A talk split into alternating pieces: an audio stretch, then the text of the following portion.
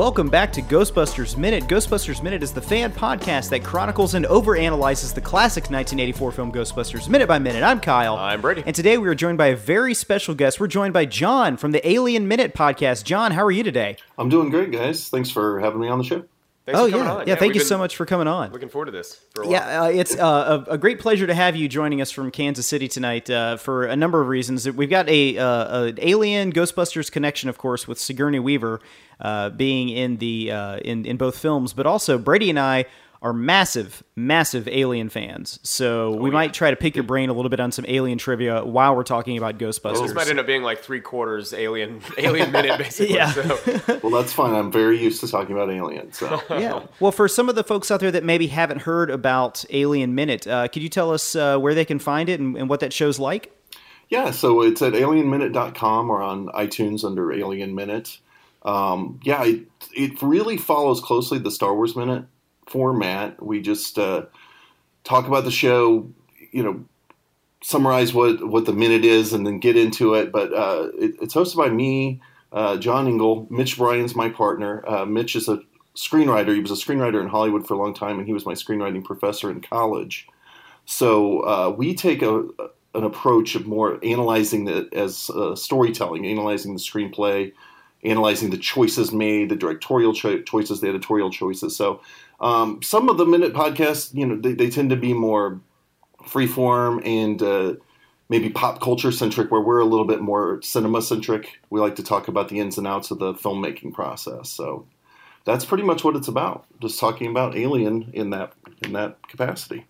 That's awesome, and it makes for a, a great show. You guys have uh, very clearly a love for cinema and a huge knowledge base of what goes into filmmaking and story structure and stuff like that. And Alien's a really interesting movie to do that on because there's so much information conveyed in uh, mood setting, you know, like slow pans, stuff like that. Uh, Ghostbusters is the kind of um, almost like improv. Uh, we've said when we had the guys from Back to the Future minute on. Uh, Nick and Scott from that podcast, we talked about how Back to the Future is a screenplay and story where it's like everything is deliberate and happening for a reason. Ghostbusters is one where it's a little bit more improv. They kind of had an idea of what they were going to do and they stuck to the script, but they let the, uh, the actors build the characters. Alien is one where I feel the story is conveyed in just uh, almost just scene setting you know uh, the the tempo the pacing of the camera and stuff like that do you guys ever find yourself stuck in a minute or maybe two minute period with no dialogue at all where you're just talking about lighting and stage uh, setting and stuff like that Yeah, for sure. Uh, this is where Mitch. This is Mitch's strong suit on the show because he is an experienced filmmaker more so than I. I've made a few short films, but mostly I'm a writer, and he's a writer, but he's also directed a lot of films and actually had uh, screenplays produced and had experience behind the scenes. And has a lot more knowledge of lenses and how to shoot, you know, a scene. He ta- likes to talk a lot about Ridley Scott's approach. Uh, the camera setups, the uh, using one and two. One of the things he likes to talk about a lot in Alien, and as far as talking about setting the mood and, and some of the choices made in directing that film, is there was a lot of times where Ridley Scott was operating the camera along with another camera operator and covering the scene that way for budgetary reasons, but also to make sure they had full coverage and a lot to work with for the scene. So that's the kind of stuff that we talk about, and some of the stuff that Mitch really knows about that I wouldn't honestly know anything about. Like I wouldn't be able to come with that knowledge ahead of time. And you can hear, if you listen to our show, you can hear the teacher pupil relationship between us that we still carry on. I've long since been out of college, but he uh, still, we still kind of play that role. I still defer to him on a lot of things. And yeah, for sure. Alien's definitely one of those films that you can always fall back on the craft uh, uh, when you're analyzing it. It's not always about the dialogue or the plot, how the, how the story moves.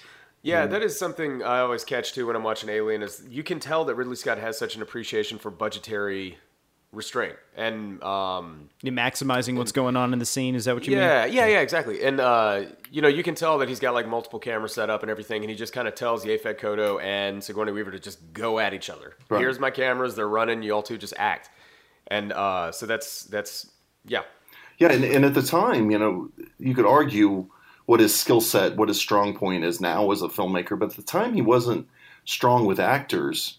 And what's one of the great successes of Alien is the shrewd casting. They were able to cast everyone in roles that were perfect for them. And experienced actors, even though Sigourney Weaver wasn't super experienced, she was just so good. that they were all able to embody the characters to a point where apparently he could be as hands off as he wanted to be and uh, feel comfortable. He felt more comfortable that way, just sticking with the camera and letting the actors do their thing, and it turned out to be a great success. In my opinion, now maybe he's a little too hands on. And when you talk about the budgetary restrictions early in his career and how they work to his benefit, I would argue that maybe that you know he has too much money now yeah, to work with and so on. So you, it's fine. You know, he's he's aged, he's earned uh, the right to have the budget that he gets, and uh, he can do whatever he wants. He's the maestro. So, um, but it's nice to see in his early career how he worked with limitations. He was very good at that. Awesome. So, folks, it's alienminute.com, and we highly suggest if, if you like our show at all, uh, and you but you want something a little bit more intellectual, I would say definitely check out Alien Minute. It's a it's a, a, a you can tell these guys love cinema. They know what they're talking about. Check it out. It's an awesome show. So, all right, we you guys ready to get into minute number seventy three? Let's do it. Awesome. So, in the previous minute, Egon gave a historical description of who Ivo Shandor was during his lifetime. Winston has just asked the Ghostbusters if they actually intend on going in front of a federal judge and tell him that the world was about to end because the, of the imminent return of a Babylonian god. At minute number 73, Egon interrupts him and says, Sumerian, not Babylonian. Venkman agrees and says, Yeah, big difference. At 7308, Winston tells Venkman that he is getting his own lawyer. At 7312, Carl Winslow shows up and tells the Ghostbusters that they are free to go because the mayor wants to see them. Peter tells the other inmates that he has to split because the mayor wants to rap with them about some things. At 7316, we cut back to a shot of 55 Central Park West where we see a police barricade being placed in front of the building. After a few seconds, Louis Tully steps into frame and looks up at the building. At 73:36, we smash cut to a shot of Dana Barrett, now possessed by Zuul, sitting in a lounge chair and waiting for the keymaster to appear. Behind her is the blown-out exterior of her apartment, with a rather breathtaking view of New York skyline in Central Park. At 7340, Louis Tully, possessed by Vinz Clortho, opens the door to Dana's apartment. He surveys the room and says, I am the keymaster. At 73:45, we cut back to a shot of Dana Barrett sitting in her lounge chair. She says, "I am the gatekeeper." At 73:48, Louis walks into the apartment. The door slams shut behind him on its own. 73:55, as Louis walks across the remnants of Dana Barrett's apartment, she rises from her chair and walks seductively towards him. And thus ends minute number 73. So uh, again, John, we get uh, just a fantastic performance uh, from Sigourney Weaver here. Really uh, not with a lot of dialogue, but she owns the screen anytime she's on it, doesn't she? Yeah, it's it's interesting to watch her in this role and then think about where she was in her career at the time. Uh, mm-hmm. Uh, as I, I, decided to just rewatch the whole movie last night before doing this with you guys, and and look at it from her point of view. And I've never done that because there's a real good reason why.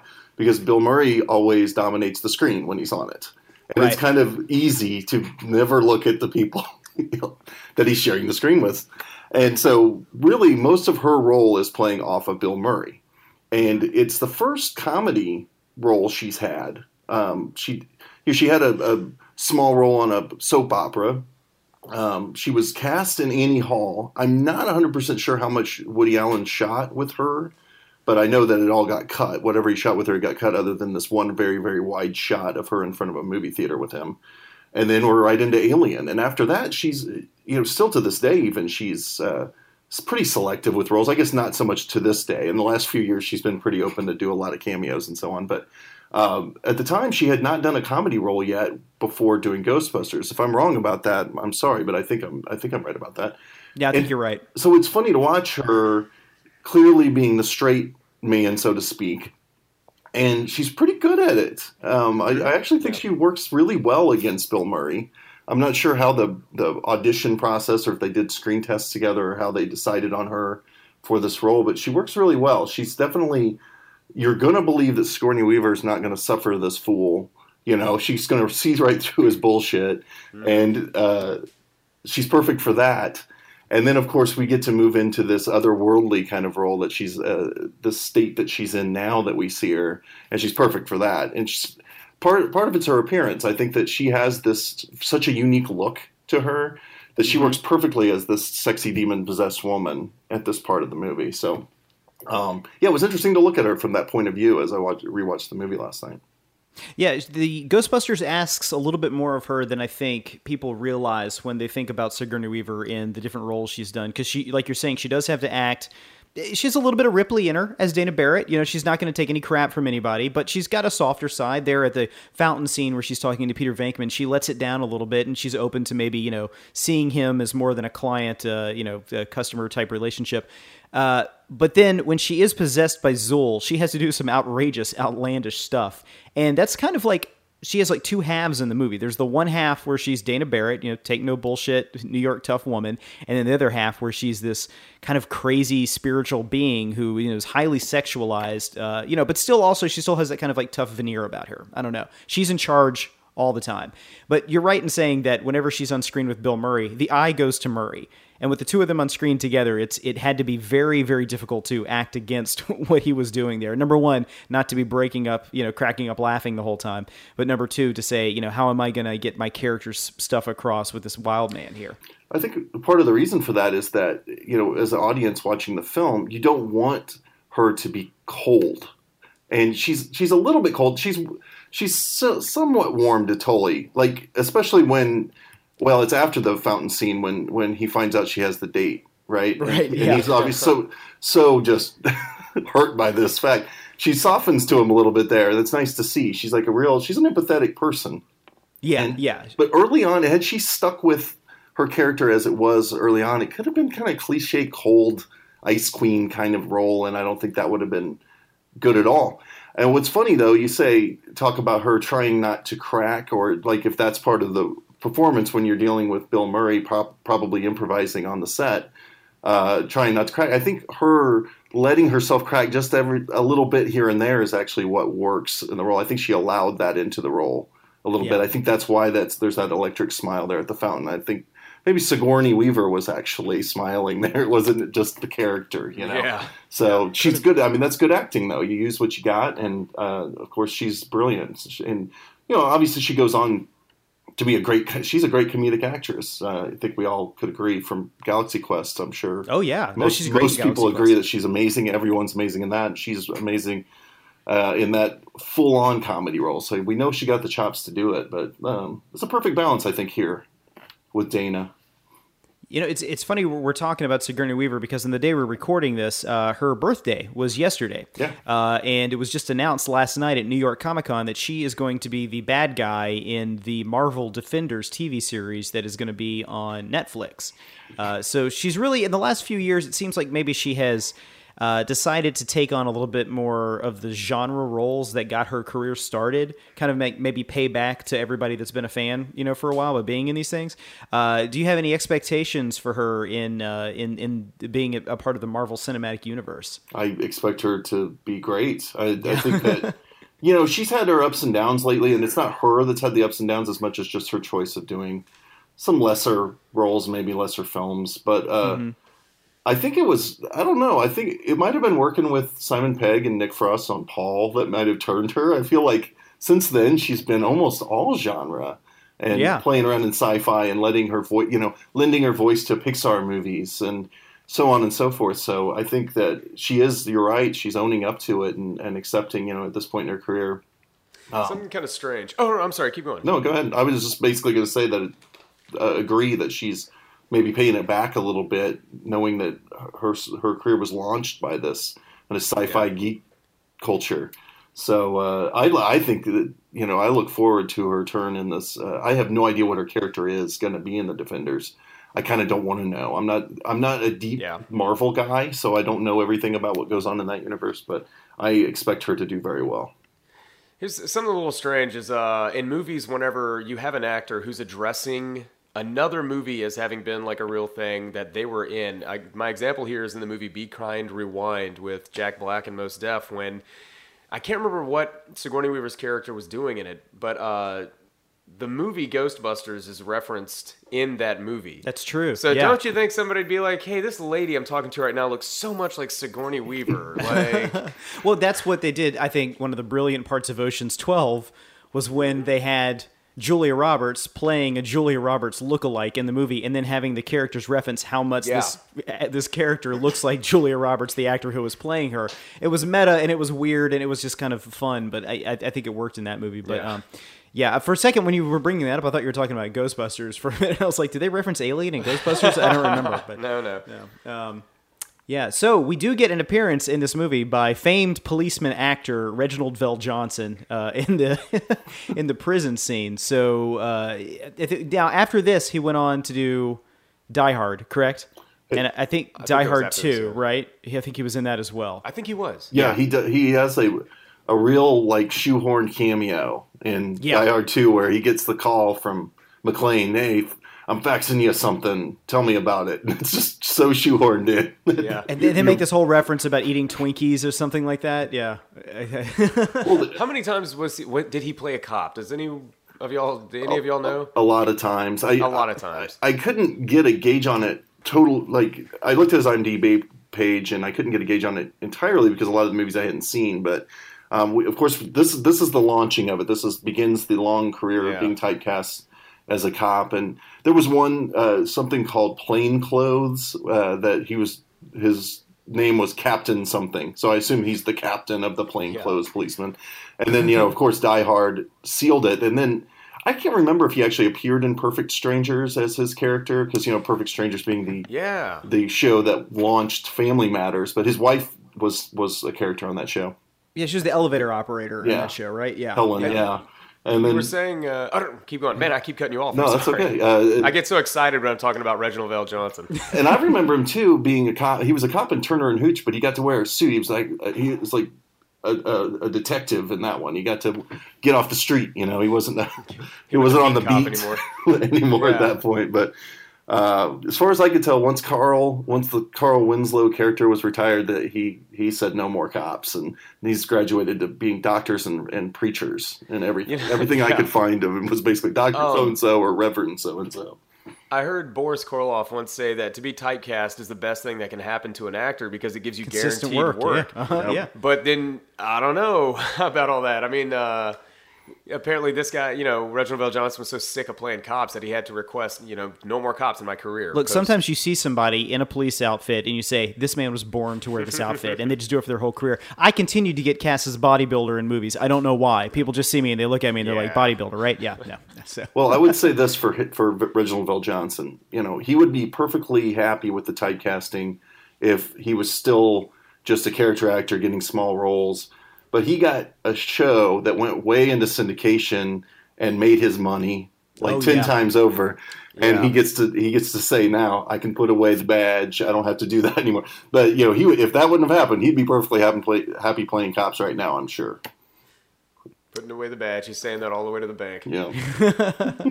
all right. Well, you guys got anything else for minute number 73? Yeah, real quick. Yeah.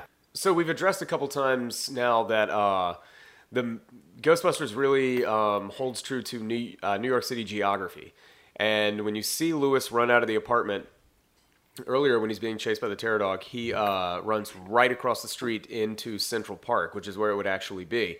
And whenever we go into Dana's apartment, um, through the blown out wall, you see the cityscape in the background, and in between that is Central Park. So I always thought that's real good consistency. That's cool that they kept that in mind. Yeah. And then, um, of course, I, again, as has been made mention so many times, uh, we've gotten to see Louis constantly be locked out of his apartment, and now he's the keymaster, and he doesn't have to touch the door at all. The door flies open for him. Mm-hmm. And so, Well, I would argue that that maybe isn't the key that we're talking about here. I think uh, it's not as literal Like. It's, Hang on. I have to point at something. That's the key. oh, okay, come on, Brady, come on, get with it. Yeah. I'll explain some things to you later on. And What are you guys talking about? when he walks into the apartment, I don't know if you knows too, but it's it's bo- body language. The gate is fully open. when he Okay, walks you in know what? As well, Two, you so. can kiss my ass. All right? Sorry I'm slowing the uptake. Come on. All right, all right. Uh, that's all that I've got for uh, for this minute. Yeah. Uh, John, you got anything else for minute number seventy three? well, I got something, but I think I'll save it for tomorrow. Okay, great. Well, that it's set. You'll be back on tomorrow for minute number seventy-four. Yep. awesome. All right, John. Well, before we end this episode, can you just tell everybody real quick where they could find you on the internet again? yeah, you can find our show Alien Minute at alienminute.com. You can also follow us on Twitter at Alien Minute Pod or on Instagram at Alien Minute Podcast. Awesome. All right, John. Well, thank you so much for being here. Uh, we will see you tomorrow. For John, for Brady, and myself, we're here to remind you that death is but a door, time a window. We'll be back.